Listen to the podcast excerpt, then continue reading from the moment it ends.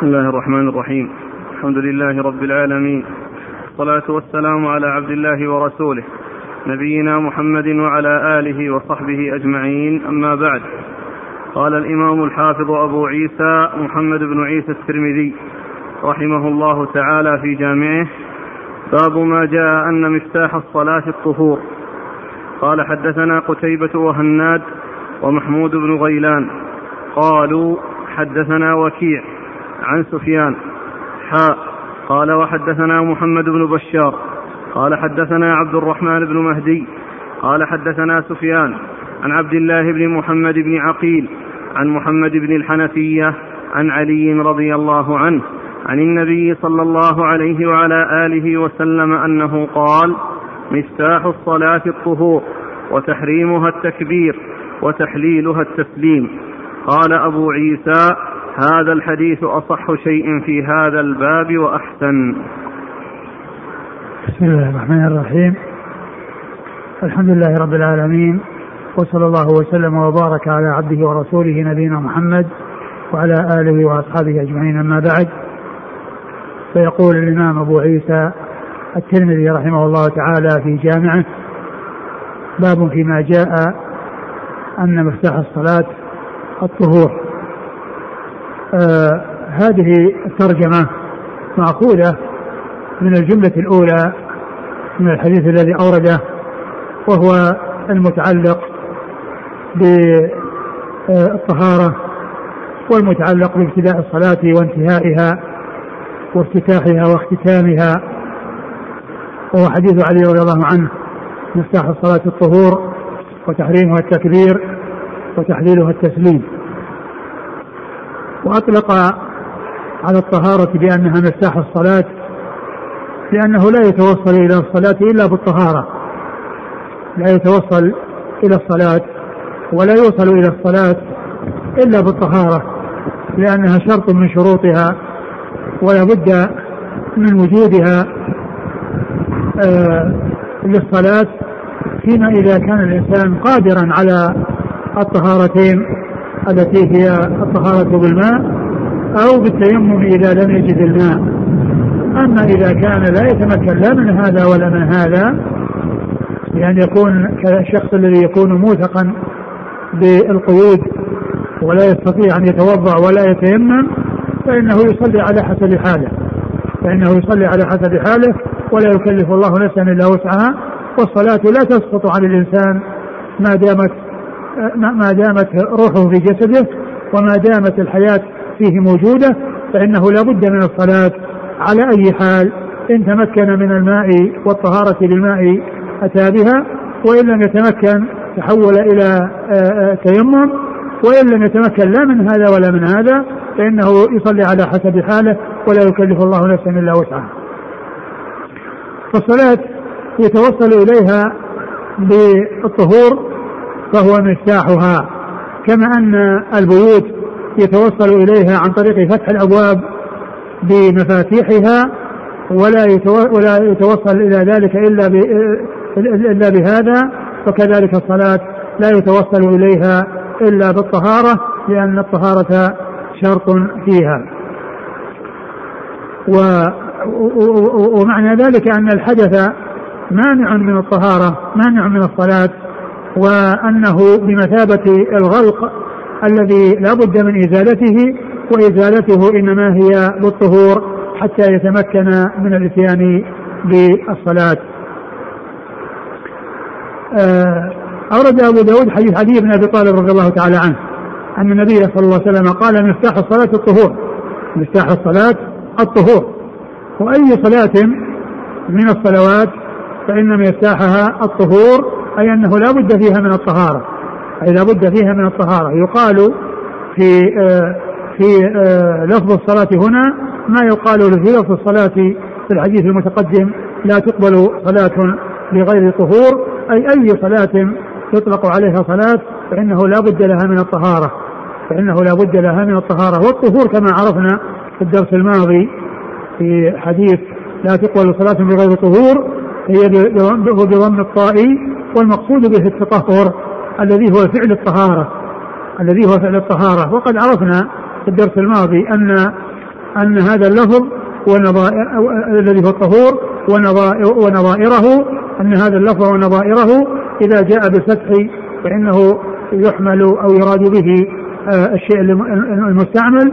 وإذا أتي به بالضم فإنه يقصد يقصد به الفعل الذي هو تعاطي ذلك الشيء الذي آه، آه، يحصل بفعله المقصود من طهارة أو غيرها. مفتاح الصلاة الطهور وتحريمها التكبير أي أن تحريم الصلاة ودخول الإنسان فيها يكون بالتكبير أي بتكبيرة الإحرام.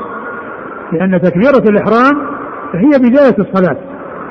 ويقال لها تكبيرة الإحرام وهذا الحديث يقول تحريمها التكبير أي أن الإنسان إذا أتى بالتكبير الذي هو أول تكبير فيها وتكبيرة الإحرام يكون حرم عليه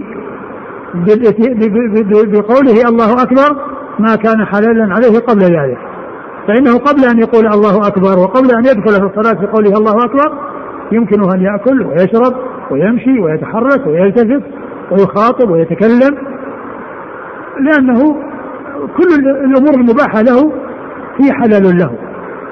ولكنه إذا قال الله أكبر حرمت عليه تلك الأشياء التي كانت مباحة له بالتكبير. وهذا هو معنى قوله صلى الله عليه وسلم تحريمها التكبير أي أنه يحصل بالتكبير آه، حرمان أو حرمة آه، آه، الاشتغال بالأمور التي كانت سائغة له أي المصلي قبل أن يقول الله أكبر. قبل أن يقول الله أكبر. ثم إنه يستمر بهذا على هذا الوضع من قوله الله أكبر إلى التسليم. فإذا وجد التسليم الذي هو تحليل الصلاة حل له ما كان حرم عليه بدخوله في الصلاة. وهو قول عند قوله الله أكبر. فبداية التكبير ونهاية التسليم ما بينهما الإنسان ممنوع من الأمور التي كان كانت مباحة له قبل التكبير وبعد التسليم التي كانت قبل التكبير وبعد التسليم في هذه الأثناء وفي هذه الحالة فإنه ممنوع من تلك الأمور التي كانت حلالا له الأكل والشرب والتكلم والالتفات والمشي والجلوس والقعود وغير ذلك كل ذلك كان مباحا له.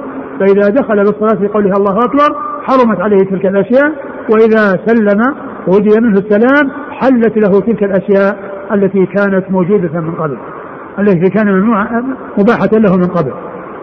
فإذا تحريمها التكبير والركعة التكبيرة الأولى قال تكبيرة الإحرام هي التي يكون بها بداية الصلاة وهي أول ركن من أركان الصلاة لأن الأركان هي التي تكون التي تكون في داخل الفعل وداخل الشيء أركانه.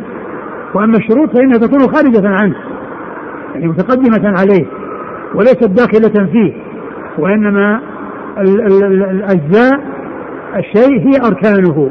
وأول ركن في الصلاة هو التكبير وآخر ركن هو التسليم. ونظير هذا الحج. فإن فإنه يقال يقال يقال للدخول في النسك الإحرام. يقال له الإحرام الدخول في النسك. والخروج من النسك قال له التحلل. التحلل الأول والتحلل الثاني. فهذا مثل الصلاة. كما أن في الصلاة تحريما وتحليلا فإن في الحج إحراما وتحللا. إحراما وتحللا. الإحرام يكون في الدخول في النسك والتحلل يكون في الخروج من النسك إما الخروج الأول الذي يحل له كل شيء دون سوى النساء والثاني الذي يحل له كل شيء حتى النساء. هذا يقال الإحرام هذا يقال التحلل. لأنه بحصول الإحرام ودخوله في الإحرام حرم من أشياء كانت حلال له قبل ذلك. لأنه قبل ذلك كان يسوغ له أن يلبس الثياب وأن يغطي رأسه وأن يتطيب وأن يصيد إذا كان في البر خارج الحرمين فإنه يصيد إذا كان غير محرم. وغير ذلك وغير ذلك من الأشياء التي تحضر التي تمنع يمنع منها التي هي مباحة الإنسان قبل أن يحرم وبعد أن يتحلل فإن فإن الدخول في النسك يقال له إحرام والتحل والخروج من النسك يقال له تحلل وهذا وهو نظير الصلاة تكبيرة إحرام وتحلل وتحلل تكبيرة الإحرام وتحلل بالتسليم. تحريمها التكبير وتحليلها التسليم. مفتاح الصلاة الطهور وتحريمها التكبير وتحليلها التسليم. وتحريمها التكبير وهذا اللفظ الذي يقول تحريمها التكبير يدل على أن الدخول في الصلاة إنما يكون بلفظ التكبير بلفظ الله أكبر بلفظ الله أكبر لا يكون بلفظ آخر. مما يعظم الله به بأن يقال الله أجل أو الله أعظم بل لا بد من قول الله أكبر. وقد جاء يعني في الأحاديث ما يدل على ذلك وأن الإنسان يعني يستقبل القبلة ويكبر يعني ويقول الله أكبر ف وهنا قال تحريمها التكبير فان فإنه لا بد من هذا اللفظ. الذي جاءت السنة ببيانه ومعلوم أن النبي الكريم صلى الله عليه وسلم بين للناس كيف يصلون من أول صلاته إلى آخرها وقال صلوا كما رأيتموني أصلي وهو إنما يفتتح الصلاة بالتكبير فيقول الله أكبر ويختتمها بالتسليم فيقول السلام عليكم. فالسلام عليكم ورحمة الله. ف آه، فلا بد من التكبير لا بد من ذكر آه، لفظ الله أكبر فلا يكفي أن يقال الله كبير ولا أن يقال الله أجل ولا الله أعظم وإنما يؤتى بلفظ الله أكبر كما جاء ذلك مبينا في السنة عن رسول الله صلوات الله وسلامه وبركاته عليه الذي قال وهو يريد من الناس أن يتابعوه في صلاته وأن يقتدوا به في صلاته قال عليه الصلاة والسلام صلوا كما رأيتموني أصلي. نعم. قال أبو عيسى هذا الحديث أصح شيء في هذا الباب وأحسن. يعني هذا قال أبو عيسى هذا الحديث أصح شيء في هذا الباب وأحسن يعني فيما يتعلق يعني بلفظ مفتاح الصلاة الطهور. يعني ما جاء في هذا اللفظ بهذا اللفظ مفتاح الصلاة الطهور هذا هذا الحديث عن علي رضي الله عنه وأصح ما جاء. وقد جاء أحاديث أخرى عن عن غير علي رضي الله عنه ولكن هذا الطريق هو يعني أصحها وأحسنها وقد جاء في إسناده عبد الله بن محمد بن عقيل وفيه كلام وقد احتج يعني بعض الأئمة بحديثه ومنهم الإمام أحمد وإسحاق بن راهوية والحميدي وصحح حديثه آه، آه، آه، الحاكم وابن السكن وبعض أهل العلم تكلم في عبد الله بن محمد بن عقيل ويعني حديثه هو من قبيل الحسن ويعني جاء حديث أخرى تشهد له. قال عبد الله بن محمد بن عقيل هو صدوق وقد تكلم فيه بعض أهل العلم من قبل حفظه. قال أبو عيسى وسمعت محمد بن إسماعيل يقول كان أحمد بن حنبل وإسحاق بن إبراهيم والحميدي يحتجون بحديث عبد الله بن محمد بن عقيل. قال محمد وهو مقارب الحديث. قال محمد البخاري وهو مقارب الحديث وهي من صيغ التعديل. نعم.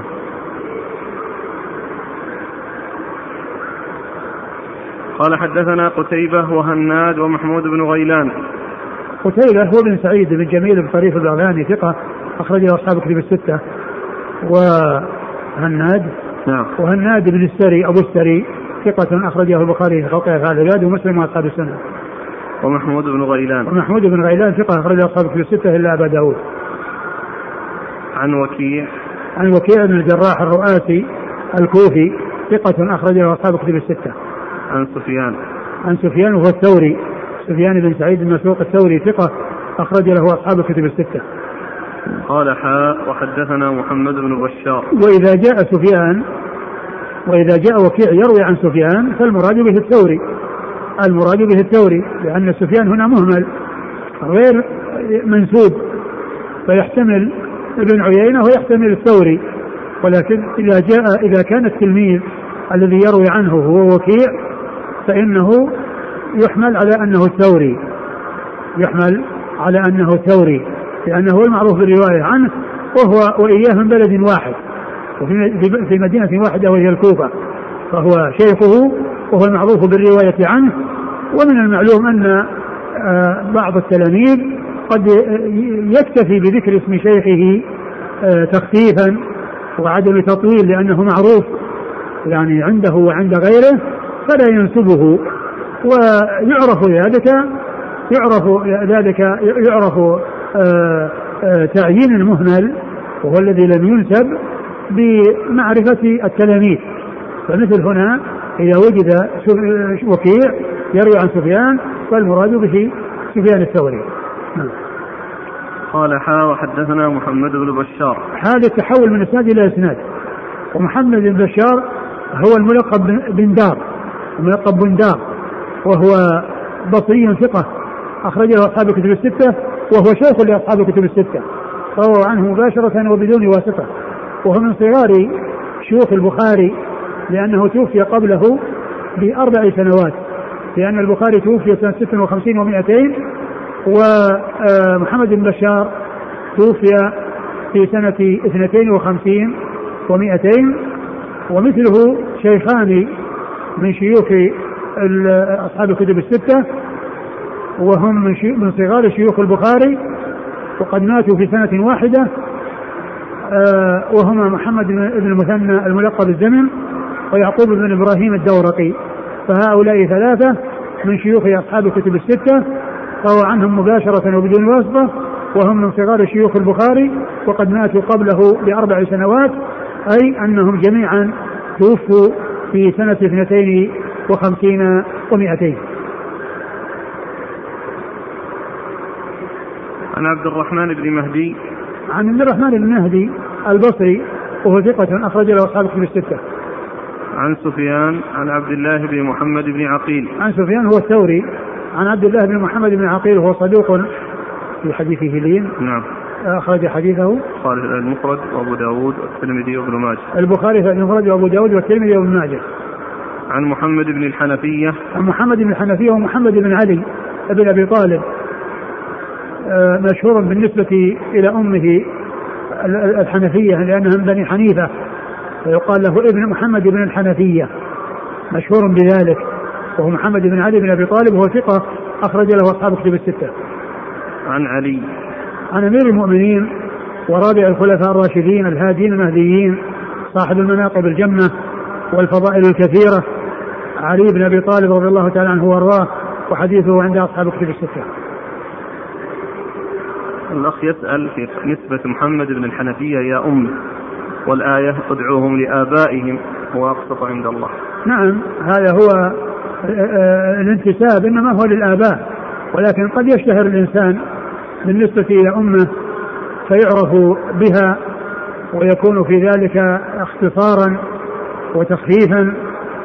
ف آه، لا بأس بذلك لأنه لا محذور فيه لأن لأن المقصود من ذلك التعريف. وهناك أشخاص يعني مثله بهذا مثل مثل آه، عبد الله بن أم مكتوم ومثل إسماعيل بن علية. إسماعيل بن علية وإسماعيل بن إبراهيم المقسم الأسدي مشهور بالنسبة إلى أمه علية فيقال مشهور بقوله ابن علية لأنه ينسب إلى أمه ابن علية فيقال ابن علية يعني لمعرفة الشيء الذي اشتهر به. نعم. قال أبو عيسى وفي الباب عن جابر وأبي سعيد. قال أبو عيسى وفي الباب أي هذا الباب الذي هو مفتاح الصلاة الطهور عن آه، جابر بن عبد الله الأنصاري وأبي سعيد الخدري رضي الله تعالى عنهما. نعم. بالنسبة وجابر هو ابن عبد الله الأنصاري آآ آه، آآ آه، صحابي ابن صحابي وهو أحد السبعة المعروفين بكثرة الحديث عن النبي صلى الله عليه وسلم. وأبو سعيد الخدري هو سعد بن مالك بن سنان. الخدري مشهور بكنيته أبي سعيد ومشهور بنسبته الخدري. وهو صحابي أيضا أخرج له وهو صحابي آه، يعتبر من السبعة الذين عرفوا بكثرة الحديث عن النبي صلى الله عليه وسلم. جابر وأبو سعيد كلهم ممن عرف بكثرة الحديث عن النبي صلى الله عليه وسلم. الذين زادت أحاديثهم على ألف حديث في الكتب الستة. لفظة مقارب الحديث. يقال مقارب ويقال مقارب. يعني مقارب يعني أنه آه، آه، قريب ممن يعني يكون أعلى منه وممن يعني يعول عليه أو مقارب يعني غيره يقرب منه أو قريب منه غيره قريب منه آه هذه اللفظة ستمر إن شاء الله في الجامع في المجلد الرابع في كتاب فضائل الجهاد. قال الترمذي إسماعيل بن رافع قد ضعفه بعض أصحاب الحديث وسمعت محمدا يعني البخاري يقول هو ثقة مقارب الحديث. يعني يعني مضافة إلى ثقة. يعني ثقة. ويقول السخاوي فتح المغيث والمراد يقارب الناس في حديثه ويقاربونه. أي ليس حديثه بشاذ ولا منكر.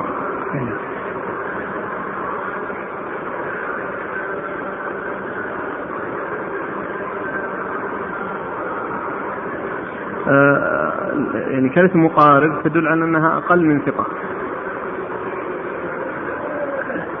يمكن ولكنها قد تطلق مع الثقة مثل ما جاء في الذي ذكرت. لكن يعني هنا بالنسبة لعبد الله بن محمد العقيل السائل يستشكل ما ذهب إليه الشيخ أحمد شاكر.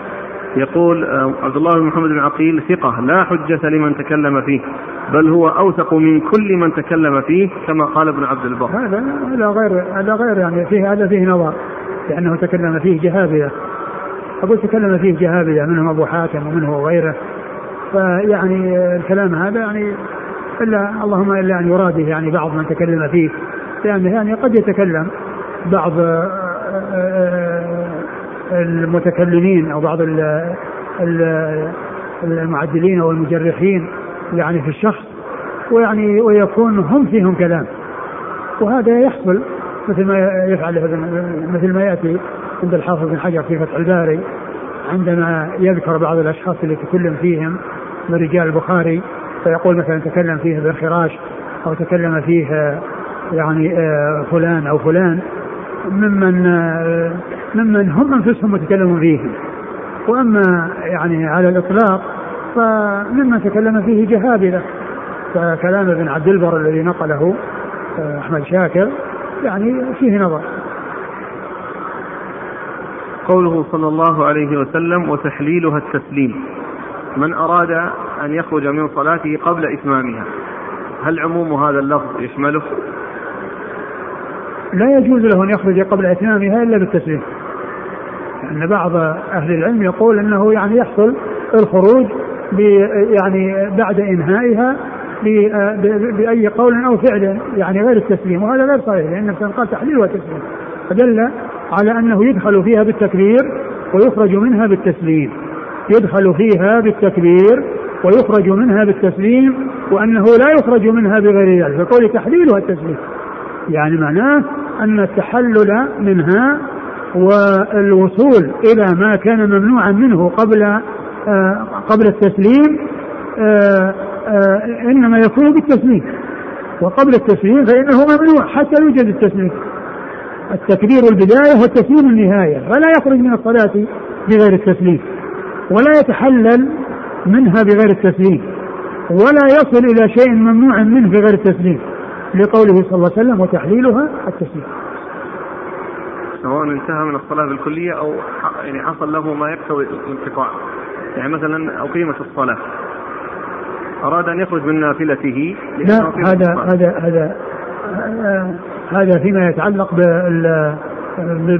بقطع الصلاة من أجل أنه مثلا آه، دخل في نافلة وكان في أولها فإنه يقطعها بدون تسليم يقطعها بدون لأن هذا قطع للصلاة. يعني ليس انتهاء لها لأن تحليلها التسليم يعني معناه في انتهائها لها بداية ولها نهاية. وأما هذا قطع لها. ولكن في هذه المسألة يعني بعض أهل العلم يقول إنه إذا كان مضى أكثرها وبقي الشيء القليل منها فإنه يتمها خفيفة. وأما إذا كان في أولها فإنه يقطعها أي النافلة. قال حدثنا أبو بكر محمد بن زنجوية البغدادي وغير واحد. قال حدثنا الحسين بن محمد قال حدثنا سليمان بن قرم عن أبي يحيى القتات عن مجاهد عن جابر بن عبد الله رضي الله عنهما أنه قال قال رسول الله صلى الله عليه وعلى آله وسلم مفتاح الجنة الصلاة ومفتاح الصلاة الوضوء. ثم أورد أبو, أبو عيسى رحمه الله حديث جابر. وهذا فيه أبو عيسى قال وفي الباب عن جابر وأبي سعيد. وهذا هو حديث جابر. أتى به. أتى به بعده مباشرة. أتى به بعده مباشرة. فهذا يفيد أنه يعني قد يعني يذكر آه شيء يشير إليه وأنه يذكره بإسناده ومتنه يذكره بإسناده ومتنه إما أن يكون متصلا به أو غير متصل به مثل حديث أبي سعيد فإنه سيأتي به في الصلاة فإنه سيأتي به في الصلاة. ف ولكنه آه، يشير لهذا إشارة وإن كان يعني آه، سيأتي به في مكان آخر وإن كان سيأتي به في مكان آخر لأن الإنسان عندما يقف على الحديث ويعرف أن له شواهد يعني يعرف أنه ليس من من الأشياء من الحديث الغريبة التي لم تأتي إلا من طريق واحد بل جاءت بأكثر من غير طريق. وهنا أورد حديث جابر رضي الله عنه في في الموضوع وفيه آه، وقد ذكره قبل ذلك بأنه مما جاء في الباب أي مفتاح الصلاة الطهور. وحديث جابر رضي الله عنه هو مثل حديث آه، آه، مثل حديث علي رضي الله عنه فيما يتعلق مفتاح الصلاة الطهور وفيه زيادة يعني له جملة أخرى وهي مفتاح مفتاح الجنة والصلاة. مفتاح الجنة الصلاة أي أنه يوصل إلى الجنة بالصلاة وبالطاعات التي التي أهمها الصلاة وأعظمها الصلاة. لأن أعظم أركان, أركان الإسلام بعد الشهادتين الصلاة. ولكن آه هذه الجملة جاءت بهذا الإسناد والإسناد ضعيف وأما الجملة الثانية التي هي مفتاح الصلاة الطهور فإن هذه آه متفقة مع الجملة التي قبلها فيمكن أن يكون يعني هذا من الشواهد لحديث علي رضي الله تعالى عنه. العبارة أخص مفتاح الصلاة الوضوء. مفتاح الصلاة الوضوء. نعم مفتاح الصلاة الوضوء باللفظ هكذا؟ نعم. مفتاح الصلاة الوضوء يعني آه، فيه آه، يعني لفظ أخص من لفظ الطهور. نعم.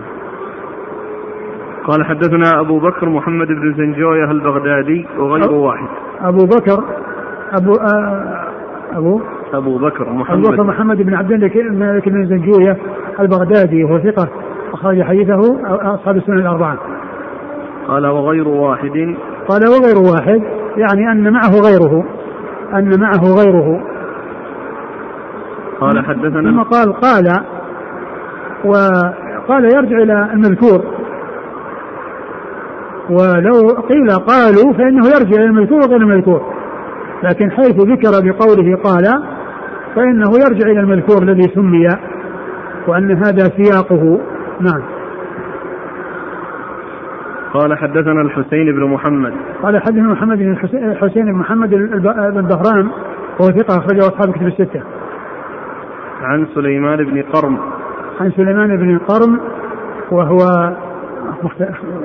سيء الحفظ. وهو سيء الحفظ. يتشيع. سيء الحفظ يتشيع أخرج حديثه. البخاري تعليقا ومسلم وأبو داود والترمذي والنسائي. البخاري تعليقا ومسلم وأبو داود والترمذي والنسائي. عن أبي يحيى القتات. عن أبي يحيى القتات وهو لين الحديث. أخرج حديثه البخاري. في الأدب المفرد وأبو داود والترمذي وابن ماجه. وأبو داود والترمذي وابن ماجه. عن مجاهد. عن مجاهد بن جبر المكي وهو ثقة أخرج له أصحاب كتب الستة. عن جابر بن عبد الله الأنصاري رضي الله تعالى عنهما وقد مر ذكره. ففيه آه، القتاد وفيه آه، آه، ابن قرن ويعني وهو متكلم فيهما فيكون ما جاء فيه استقلالا الذي هو مفتاح الجنة الصلاة يعني غير ثابت وأما مفتاح الصلاة الوضوء فإنه يشهد له أو شاهد للحديث الذي قبله.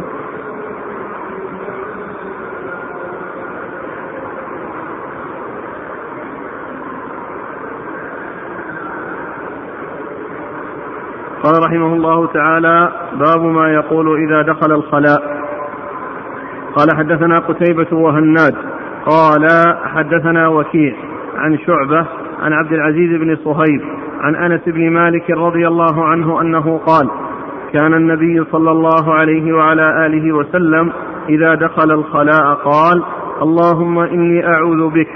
قال شعبة وقد قال مرة أخرى أعوذ بك.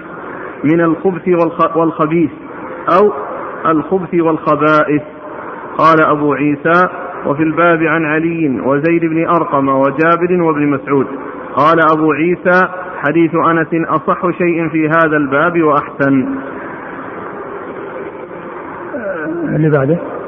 وحديث زيد بن أرقم في إسناده اضطراب رواه هشام الدستوائي وسعيد بن أبي عروبة عن قتادة. فقال سعيد عن القاسم بن عوف الشيباني عن زيد بن أرقم وقال هشام الدستوائي عن قتادة عن زيد بن أرقم ورواه شعبة ومعمر عن قتادة عن النضر بن أنس فقال شعبة عن زيد بن أرقم وقال معمر عن النضر بن أنس عن أبيه عن النبي صلى الله عليه وآله وسلم قال أبو عيسى سألت محمدا عن هذا فقال يحتمل أن يكون قتادة روى عنهما جميعا.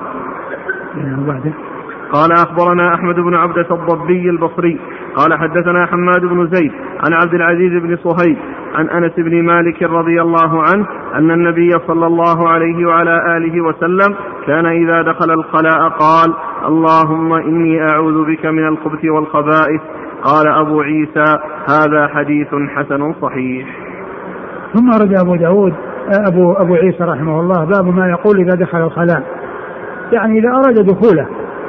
يعني باب ما يقول إذا دخل الخلاء يعني أراد دخوله لأنها الذكر لا يكون بعد الدخول وإنما يكون عند إرادة الدخول قبل الدخول عند إرادته قبيله مباشرة. فإذا دخل بعد الدخول فإنه لا يقول هذا الذكر ولا يأتي بالذكر ولا يأتي بذكر الله عز وجل بلسانه. يعني في وأما كونه يجري على قلبه وعلى باله ذكر الله عز وجل فهذا لا بأس به وإنما الذي لا, لا يسوق هو الكلام الكلام والتكلم في مكان قضاء الحاجة. و والمقصود من ذلك أنه إذا أراد الدخول يعني إذا دخل الخلاء يعني أراد الدخول. ويأتي آه، في بعض المواضع ذكر مثل هذه العبارة يراد بها ما قبل الشيء. مثل قول الله عز وجل يا أيها الذين آمنوا إذا قمتم إلى الصلاة فاغسلوا وجوهكم. يعني أردتم القيام. أردتم القيام. إذا قمتم إلى الصلاة فاغسلوا وجوهكم. يعني أردتم أردتم القيام للصلاة عندما يريد الإنسان أن يصلي فإنه يتوضأ قبل أن يصلي. يعني معناه أن ذلك أنه قبله وليس بعده.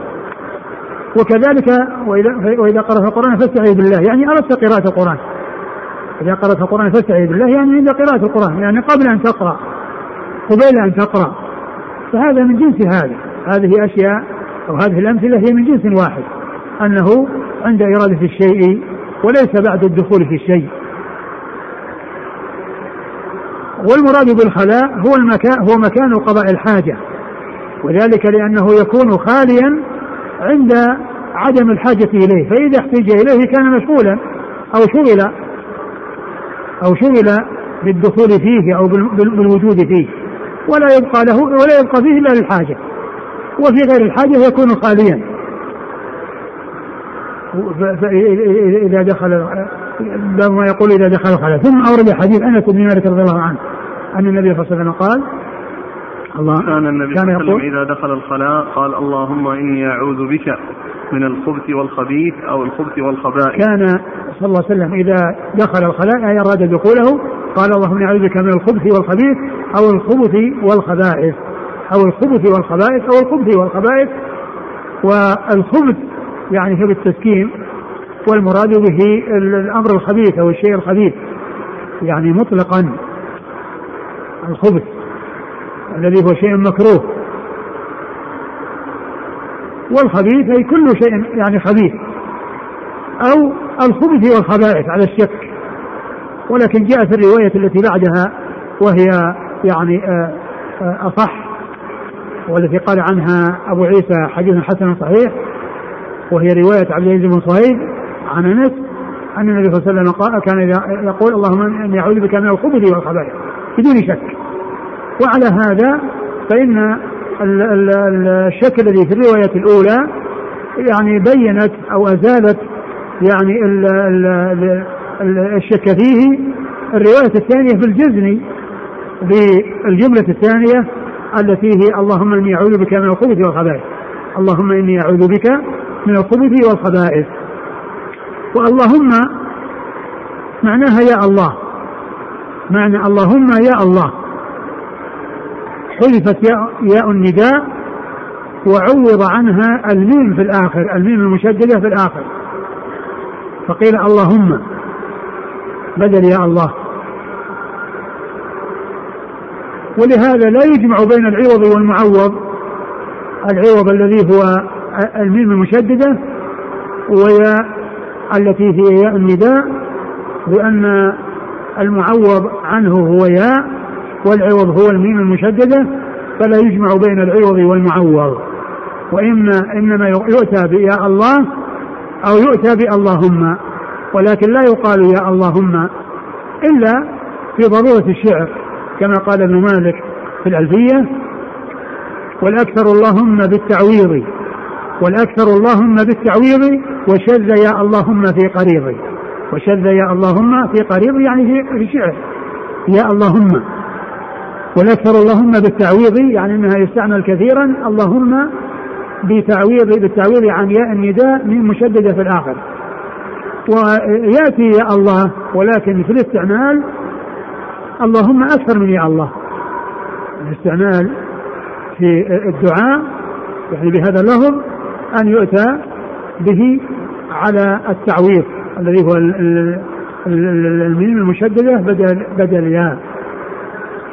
اللهم إني أعوذ بك والعوذ هو الالتجاء والاعتصام.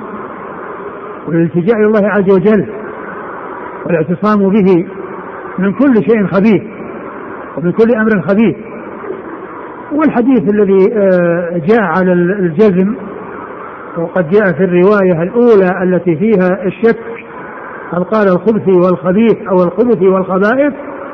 جاءت رواية عبد العزيز بن صهيب المتفق على إخراجها في الصحيحين بلفظ اللهم إني أعوذ بك من الخبث والخبائث. والخبث جمع خبيث والخبائث جمع خبيثة. والمقصود من ذلك ذكران الشياطين وإناث الشياطين. ذكران الشياطين آه، الخبث وإناث الشياطين الخبائث. لأن الخبث جمع خبيث والخبائث جمع خبيثة. والخبائث جمع خبيثة أي أنه يستعيذ بالله عز وجل من الشياطين ذكورا وأنوثا وإناثا. يستعين يستعيذ بالله من جميع الشياطين. ذكورهم وإناثهم. يستعيذ بالله من الشياطين ذكورهم وإناثهم. ويقال أيضا يعني في الخبث الخبث وهو جمع مثل الكتب والكتب. الكتب والكتب فإنه يأتي الجمع على هذه الصيغة مسكنا والرواية جاءت آه، بلفظ الخبث والخبائث التي هي آه، ذكور الشياطين وإناثهم أعد أعد المتن. كان النبي صلى الله عليه وسلم إذا دخل الخلاء قال اللهم إني أعوذ بك قال شعبة وقد قال مرة أخرى أعوذ بك من الخبث والخبيث أو الخبث والخبائث. يعني آه إنه جاء اللهم إني قال أعوذ بك. اللهم إني أعوذ بك في الأول. الله نعم. نعم اللهم إني أعوذ بك. وقال مرة أعوذ بك. أعوذ بك وفي بعض الألفاظ أعوذ بالله. أعوذ بالله. يعني أتى بلفظ الجلالة بدل الكاف الخطاب لله عز وجل. اللهم إني أعوذ بك. نعم. الخبث والخبيث. نعم. فيكون إيش الفرق بين ولكن ولكن الرواية الثانية هذه رواية فيها شك. هذه الرواية فيها شك. والرواية الثانية لا شك فيها. وهي متفق عليها التي هي رواية عبد العزيز بن صهيب وهي اللهم إني أعوذ بك من الخبث والخبائث فإذا يأتي بهذه الصيغة التي جاءت في الرواية الأولى على الشك وجاءت في الرواية الثانية على الجزم بدون شك. نعم. الفرق بين ما ذكره شعبة قال شعبة وقال مر وقد قال مرة أخرى أعوذ بك. والرواية الأولى اللهم إني أعوذ بك. نعم اللهم إني أعوذ بك. يعني فيها اللهم إني أعوذ بك في هذا اللفظ. وبعضها أعوذ بك هكذا على طول مباشرة. لكن شرح وفي بعضها وفي بعضها قال أعوذ بالله. أليس هذا أقرب؟ نعم. هذا الأخير أن شعبة مرة قال أعوذ بك هذه الأولى والثانية أعوذ بالله. لا بس هنا قال أعوذ بك. هذه الثانية. لا هو قال وقال مرة أعوذ بك. نعم. إيه. والأولى اللهم إني أعوذ بك. نعم. والثانية أعوذ بك. ما في فرق إلا إذا كان هناك حذف بينما إيه حذف في حذف. لكن النسخ تدل على أنه في وجود لفظ الجلالة. نعم. فيه فيه بعض النسخ. في عين ونسخة عند باء أعوذ بالله. وأثبتها بشار عواد. وعلى كل هي النتيجة واحدة سواء قيل أعوذ بك لأن العوذ بالله عز وجل أو قال أعوذ بالله يعني الفرق بين الروايتين والسؤال عن الفرق بين الروايتين. نعم. وعليه شرح التحفة. قال شعبة وقد قال أي عبد العزيز مر بالله أي مكان اللهم إني أعوذ بك. يعني قال عبد العزيز مرة اللهم إني أعوذ بك. وقال مرة أخرى أعوذ بالله. هو ذكر يعني بعد ذلك أن آه، صيغ متعددة كثيرة يحصل بها المقصود. يعني جاء في بعضها فليستعذ. وهذه عامة تشمل أي لفظ. وبعضها اللهم إني أعوذ بك. وبعضها أعوذ بالله. وبعضها أعوذ بك. نعم. قال شعبة وقد قال مرة أخرى أعوذ بك من الخبث والخبيث أو الخبث والخبائث. يعني آه، هل قال عن الخبث والخبيث أو قال عن الخبث والخبائث؟ وقد جاءت رواية عبد العزيز بن صهيب التي بعدها وهي في الصحيحين آه، بالجزم بالجملة الثانية التي هي الخبث والخبائث فهي التي آه، يؤتى بها وهي التي يعول عليها ويبنى عليها. نعم. قال أبو عيسى وفي الباب عن علي وزيد بن أرقم وجابر وابن مسعود. نعم وفي الباب عن علي وجابر وزيد بن أرقم وابن مسعود أي يعني آه كما جاء في حديث أنس. يعني جاء في الحديث الذي ذكره عن, عن أنس من بالإسنادين ثم ذكر آه هؤلاء الأربعة من الصحابة الذين رووا الحديث وهم جابر وابن مسعود وزيد بن أرقم و علي وزيد بن أرقم وجابر وابن مسعود. نعم علي وزيد بن أرقم وجابر وابن مسعود. نعم. كلهم أخرج لهم أصحاب الكتب. آه، إحنا ما إحنا الأسانيد الأسناد. قال أبو عيسى حديث أنس أصح شيء في هذا الباب وأحسن. قال أبو عيسى حديث أنس أصح شيء في هذا الباب وأحسن. ولكن اللفظ الذي فيه الجزم هو الثاني. نعم. وحديث زيد بن أرقم في إسناده اضطراب رواه هشام الدستوائي وسعيد بن أبي عروبة عن قتادة فقال سعيد عن القاسم بن عوف الشيباني عن زيد بن أرقم. وقال هشام الدستوائي عن قتادة عن زيد بن أرقم. ورواه شعبة ومعمر عن قتادة عن النضر بن أنس فقال شعبة عن زيد بن أرقم وقال معمر عن النضر بن أنس عن أبيه عن النبي صلى الله عليه وسلم. هذا الكلام كله لا يؤثر على الحديث لأن الحديث ثابت في الصحيحين.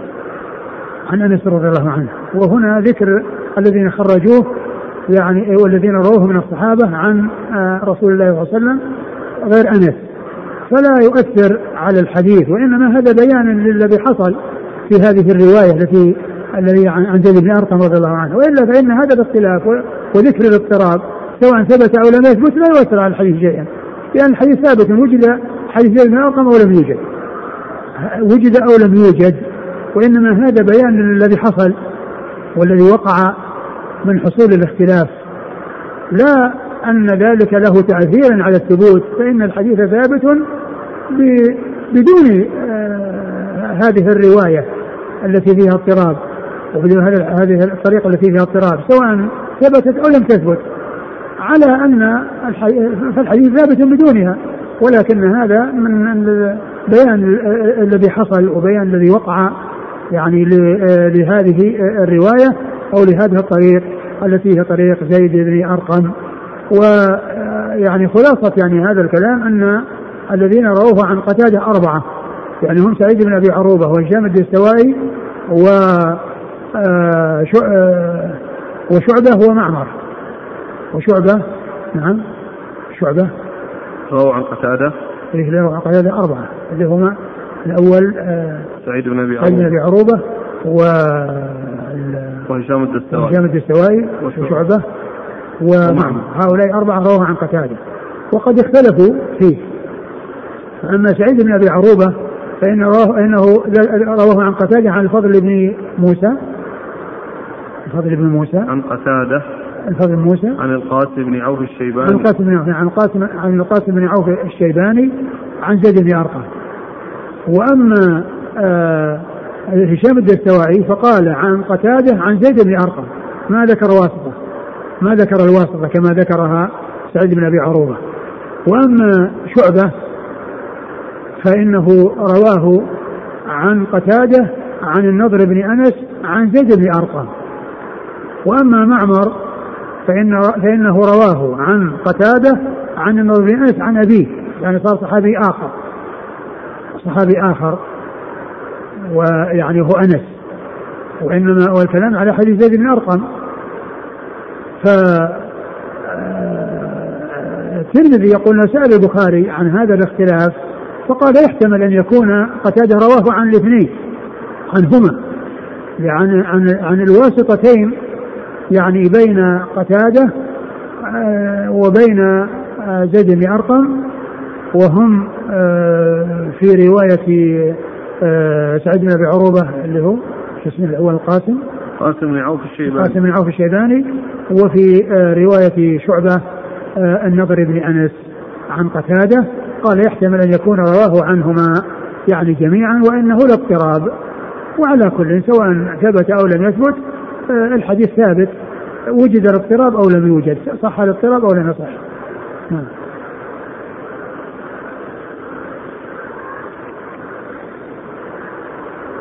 قال أبو عيسى سألت محمدا عن هذا فقال يحتمل أن يكون قتادة روى عنهما جميعا. نعم. قال أخبرنا أحمد بن عبد الضبي البصري قال حدثنا حماد بن زيد عن عبد العزيز بن صهيب عن أنس بن مالك أن رسول الله صلى الله عليه وسلم قال كان الرسول صلى الله عليه وسلم إذا دخل الخلاء قال اللهم إني أعوذ بك من الخبث والخبائث. قال أبو عيسى هذا حديث حسن صحيح. نعم نرجع لسعيد قال حدثنا قتيبة وهناد. قتيبة وهناد مر ذكرهما. عن وكيع. مر ذكره أيضا. عن شعبة. عن شعبة بن الحجاج الواسطي ثم البصري وهو ثقة أخرجه أصحاب كتب الستة وقد وصف بأنه أمير المؤمنين في الحديث. وقد وصف بأنه أمير المؤمنين في الحديث. نعم. عن عبد العزيز بن صهيب. عن عبد العزيز بن صهيب وهو ثقة وهو ثقة أخرج له أصحاب كتب الستة. عن أنس بن مالك. عن أنس بن مالك رضي الله عنه صاحب رسول الله صلى الله عليه وسلم وخادمه وأحد السبع المعروفين بكثرة الحديث عن النبي صلى الله عليه وسلم. الإسناد شو؟ إيش قال؟ قتيبة وهناد. قتيبة وهناد. عن وكيع عن وكيع عن شعبة. عن شعبة. عن عبد العزيز. عن خماسي نعم. قال أبو عيسى وفي الباب عن علي وزيد بن أرقم وجابر وابن مسعود. علي رضي الله عنه مر ذكره وجابر مر ذكره وزيد بن أرقم الصحابي الجليل أخرج حديث أصحاب كتب الستة. وابن مسعود ابن مسعود الهذلي آه، أخرج حديث أصحاب كتب الستة. قال أبو عيسى حديث أنس أصح شيء في هذا الباب وأحسن. نعم. وحديث زيد بن أرقم في إسناده اضطراب روى هشام الدستوائي. هشام الدستوائي ثقة. أخرج حديث أصحاب الكتب الستة. وسعيد بن أبي عروبة. سعيد بن أبي عروبة ثقة. أخرج حديث أصحاب الكتب الستة. عن قتادة. وهو من أثبت الناس في قتادة لسعيد بن أبي عروبة. عن قتادة قتادة من دعم السدوسي البصري وهو ثقة. أخرج حديث أصحاب الكتب الستة. فقال سعيد عن القاسم بن عوف الشيباني. هذا ذكر الاختلاف لأن هذا فيه ذكر الاختلاف. فقال سعيد أي ابن أبي عروبة عن القاسم ابن عوف بن عوف الشيباني. عن زيد بن أرقم. يعني معناه أن رواية آه، سعيد بن أبي عروبة عن قتادة في واسطة بين قتادة وبين زيد بن أرقم. وأما شعبة وأما الدستوائي فإنه قال عن قتادة عن زيد بن أرقم لم يذكر واسطة نعم. قاسم بن عوف. قاسم بن عوف هو صدوق يغرب رجله مسلم والنسائي وابن ماجه. وقاسم بن عوف صدوق يغرب أخرجه مسلم و, و مسلم؟ النسائي والنسائي؟ وابن ماجه. وابن ماجه. نعم. على طريقة أبي داود. نعم يعني الشخص الذي لا يذكر يعني في الإسناد يعني آه لا يعتبر من رجاله. لأن هذا لا يعتبر من رجال الترمذي. وإنما ذكره آه لذكر الاختلاف. نعم. في نسخة ابن إشبال سي سي والنسخة اللي نقلت منها سين نعم. فليحرف. هذا يمكن أن يعرف عن طريق عن طريق تهذيب الكمال. تهذيب الكمال للمزي وهو الذي يعرف به تحديد آه يعني الرواة الذين يعني خرجوا الحديث لأنه ينص عليهم بأسمائهم بدون رموز. فيقول روى عنه فلان وفلان أو روى عن فلان وفلان روى عن فلان وفلان في كذا يعني روى عنه, عنه في الكتاب الفلاني. فإذا حصل اختلافا في الرموز فإنه يرجع إلى تهذيب الكمال ويعرف فيه التصويب وذلك بالتنصيص من المزي رحمه الله على أولئك بأسمائهم لا بالرموز عنهم. إنما ينص عليهم بأسمائهم لا بالرموز عنهم. وغالبا ما يأتي ذلك في آخر الترجمة. آخر ترجمة الشخص يختمها بذكر الذين يعني روى عنهم أو روى يعني خرج لهم. بالذين خرج لهم نعم.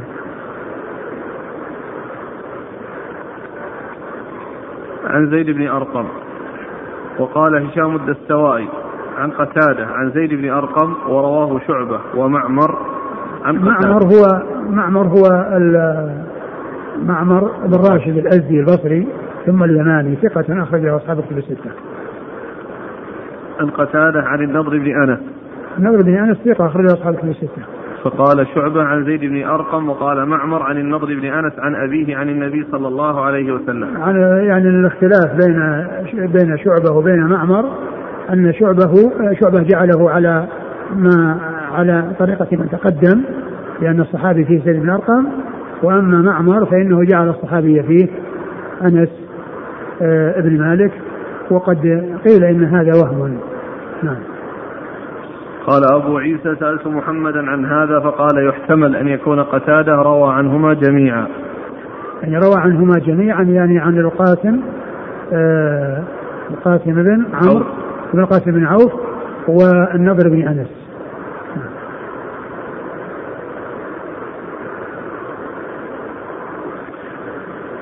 آه، لكن كأن الترمذي ما ما استحسن جواب شيء إذ صدر العبارة بقوله وحديث زيد بن أرقم في إسناده اضطراب. فحكم بالاضطراب.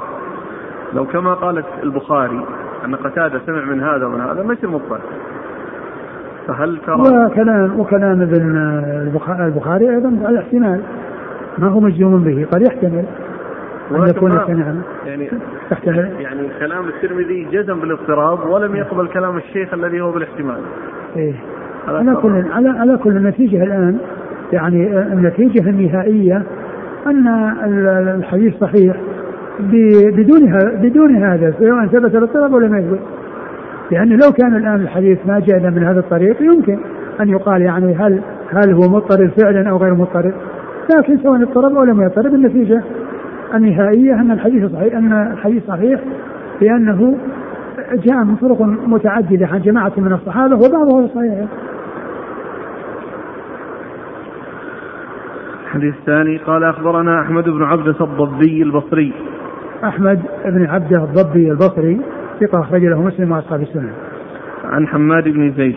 عن حماد بن زيد بن درهم البصري وهو ثقة أخرج له أصحاب كتب الستة. عن عبد العزيز بن صهيب عن أنس بن مالك. عن أبي بن صهيب عن أنس بن مالك رضي الله عنه وهذا هذا مر معنا. هذا رباعي. هذا رباعي نعم. أحمد بن عبده. الضبي عن حماد بن زيد. حماد عن ابي بن صهيب عن أنس. نعم. وهذا رباعي. هذا من أعلى الأسانيد عند أبي عند عند الترمذي. ومعلوم أن أعلاها على الإطلاق هو الحديث الذي آه، آه، فيه الحديث الثلاثي الذي آه، سبقت الإشارة إليه. وهو حديث أنس رضي الله عنه أن النبي صلى الله عليه وسلم قال يأتي على الناس زمان القابض على دينك القابض على الجمر وهو حديث في إسناده ضعف ولكنه صحيح لشواهده. نعم. نعم أيضا ثابتة يعني جاء يعني في حديث آخر أنه يقول بسم الله اللهم إني أعوذ بك من الخبث والخبائث ذكرها آه، في عون المعبود وذكر من صححها. يقول فروى العمري حديث الباب بلفظ إذا دخلتم الخلاء فقولوا بسم الله أعوذ بالله من الخبث والخبائث. قال الحافظ في الفتح إسناده على شرط مسلم. له بعد بعده ما في إضافة كلام؟ ثم رجع إلى الحديث نفسه من الخبث والخبيث أو الخبث والخبائث. لا إلا هذا ما في غير هذا. بس ما في إلا أن هذا شرط مسلم. ما هو قال صحيح هو ما قال هو صحيح. هو لا هو على كل هو هو ثابت. نعم.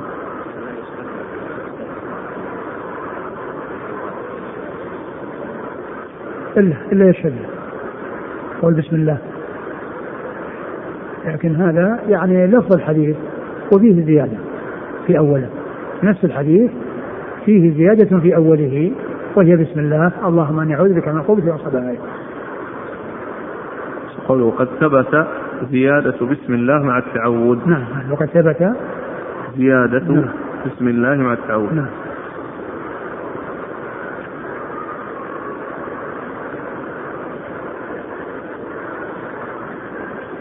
قال أبو عيسى هذا حديث حسن صحيح نعم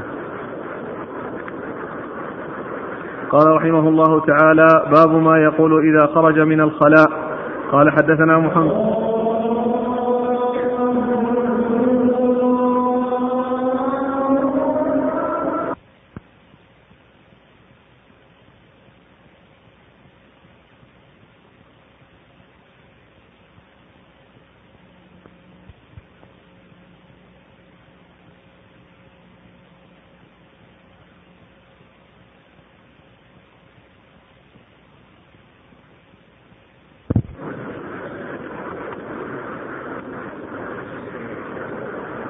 والله تعالى أعلم وصلى الله وسلم وبارك على عبده ورسوله نبينا محمد وعلى آله وأصحابه أجمعين. جزاكم الله خيرا وبارك الله فيكم ونفعنا الله بما قلت. هذه الأسئلة التي وجهها أبو عيسى الترمذي لشيخه محمد بن اسماعيل البخاري. قد درست دراسة مستقلة ما اطلعتم عليها؟ يعني من نفس الجامع؟ اي يعني مستخرجة نعم. لا ما ما قرأت عليها ظننت أنه وصلت البحث العلمي بطبع الرسالة. نعم.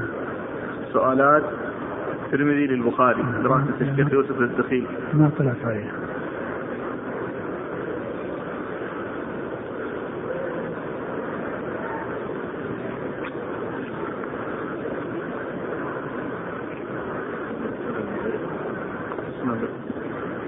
ما هي كثير في 30 حول الثلاث سؤال. دراسة.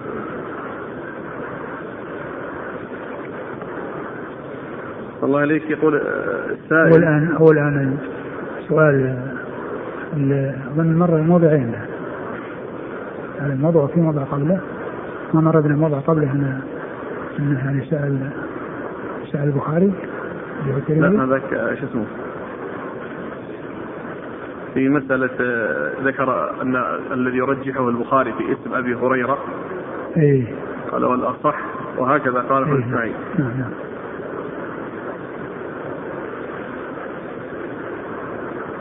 ثم نقل كلامه كذلك في مقارب الحديث. نعم. اليوم مر معنا مرتين. محمد إسماعيل البخاري. أيوه. نقله ما قاله في محمد بن عبد الله بن عقيل. نعم. عبد الله بن افكار مقارب الحديث. نعم نعم.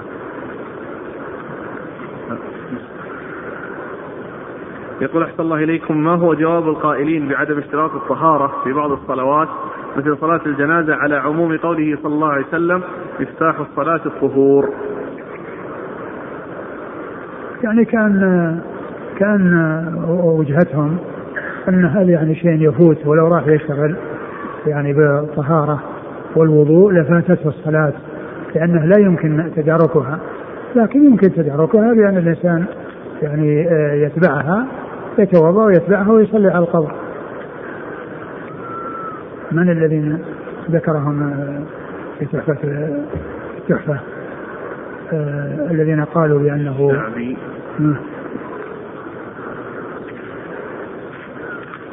بن علي. قال ما- الأحوذي معناها الحاذق. كلمة الأحوذي في اللغة معناها الحاذق. تحفة الأحوذي يعني تحفة للحاذق.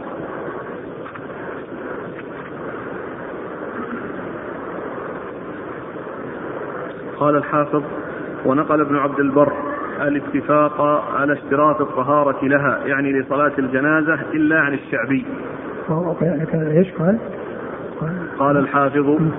ونقل ابن عبد البر. الاتفاق على اشتراط الطهارة لها. يعني لصلاة الجنازة. إلا عن الشعبي. قال ووافقه إبراهيم بن علي إبراهيم بن علي هذا يعني لا قيمة له لأنه معروف بالشذوذ. وأيضا الذهبي في الميزان لما ذكره ترجمته قال جهمي هالك جهمي هالك. فهو يعني سيء المذهب وهو على خلاف طريقة أبيه أبوه إسماعيل بن علية إمام من أئمة أهل السنة. وأما هذا من الجهمية الذي هو ابنه إبراهيم. وهو معروف معروف في الشذا- في الشذوذ في مسائل الفقه يعني آه، ابن رشد لما جاء عند كتاب الإجارة وقال إن ال- العلماء اتفقوا على مشروعيتها وعلى جواز الإجارة. قال إلا ما جاء عن ابن علية والأصم. ابن علية والأصم. ابن علية هو هذا اللي هو إبراهيم بن علية إبراهيم بن إسماعيل. هو المعروف بالشذوذ في مسائل الفقه. إلا ما عن ابن علي والأصم. والأصم أيضا من المعتزلة. ابو ابو ابو, أبو بكر أبو بكر الأصم. يعني آه، والأصم يطلق على مجموع على عدد آخر مشهورين بالأصم. ومنهم شيخ الحاكم أبو يعقوب الأصم ثقة. ثقة من الثقات أبو يعقوب الأصم. وأما أبو بكر ال- الأصم فهذا من المعتزلة. وهو الذي ينسب إليه الشذوذ. قال إلا ما جاء عن إبراهيم بن علية والاصم إلا ما جاء عن علية والاصم و آه، يقولون إن الإجارة يعني غير مشروعة. كيف يكون هذا؟ يعني معناه أن الإنسان يعني ما إما أن يعرف الحرف كلها حتى يخدم نفسه أو يطلب من الناس أنهم آه، يعملوا له بالمجان. ولا فيه يعني شيء وسط وهو أنه آه، يستأجر أحد بأجرة. وقد ثبت في السنة في أحاديث كثيرة وجاء في القرآن أيضا في قصة الخضر مع موسى لو اتخذت عليه أجرا. فالإجارة ثابتة ومشروعة والذين خالفوا فيها شذاذ يعني خلافهم وجودهم غير العدم. لأنهم من أهل البدع من أهل البدع مبتدعة. هذا جهمي هالك وهذا معتزلي. الذي آه، فيما يتعلق بالإيجار. وأما المسألة التي معنا هذه طبعا فيها إمام من الأئمة الذي هو الشعبي وهو محدث فقيه مشهور عامر بن شراحيل الشعبي. وابن علي هذا يعني خلافه وجوده مثل عدم نعم. ونقل غيره أن ابن جرير الطبري وافقهما على ذلك. وهو نعم وهو وهو مذهب شاذ انتهى كلام الحافظ. نعم. قلت والحق أن الطهارة شرط في صحة صلاة الجنازة ولا التفات إلى ما نقل عن الشعبي وغيره. ثم أيضا قضية ال- التعلل بأنها تفوت. يمكن التدارك لأنها ما تفوت. إذا ذهب وتوضأ وتابعها وصلى عليها فإن يحصل يحصل مقصود.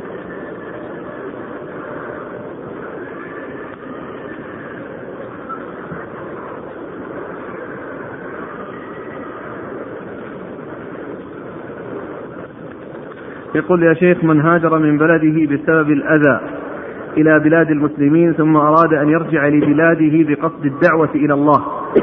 هل ينافي هذا حديث النبي صلى الله عليه وسلم في قوله للصحابة ألا يمكثوا في مكة أكثر من ثلاثة أيام؟ آه كون الإنسان يذهب إلى بلد جاء منه من أجل السلامة من الأذى ويذهب من أجل الدعوة ولا يحصل له ذلك الأذى لا ينافيه. أقول لا ينافيه لا يقال أنه قطع هجرته لأن لأن آه، آه، الذهاب للدعوة إلى الله عز وجل ودعوة الناس إلى الله عز وجل هذا أمر مطلوب. هل يصح أن يقال إن البركة المحسوسة موجودة في غير النبي صلى الله عليه وسلم؟ آه، فيما يتعلق بالتبرك بالشخص أو الأشخاص لا يقال أنه يعني آه، آه، يعامل كما يعامل النبي صلى الله عليه وسلم لبركته. وإن كان يوصف بأنه يرجى أن يكون مباركا وأن وأن أنه يعرف بفضله وبنبله وبتقاه. ومن المعلوم أن خير الناس بعد الرسول صلى الله عليه وسلم هم الصحابة رضي الله عنهم وأرضاهم. وخير الصحابة أبو بكر وعمر. ومن المعلوم أن التبرك الذي كان يحصل بشخصه صلى الله عليه وسلم وبما مس جسده ما كان الصحابة بعد رسول الله صلى الله عليه وسلم يعاملون أبا بكر وهو خير الناس بعد الرسول صلى الله عليه وسلم هذه المعاملة. وهو خير من مشى على الأرض بعد الأنبياء والمرسلين. رضي الله تعالى عنه وأرضاه. فلا يتبرك بشعره ولا بفضل وضوئه ولا بعرقه ولا يعني بغير ذلك.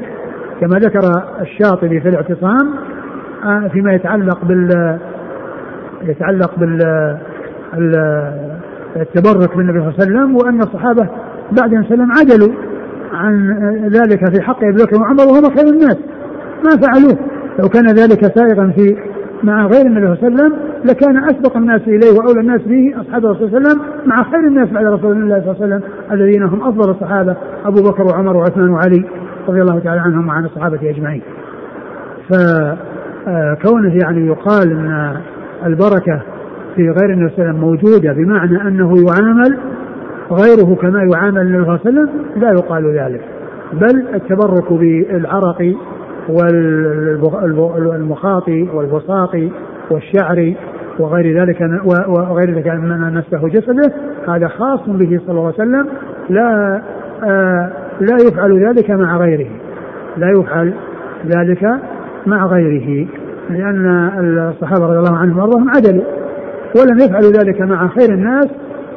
ولهذا لا يقال أن الرسول كان يحنك الصبيان. فإنه يذهب إلى أحد من الناس يعرف بفضله ليحنك أيضا لا يفعل ذلك لأن الصحابة رضي الله عنهم ما كانوا يذهبون إلى أبي بكر بعد الله ليحنك أطفالهم.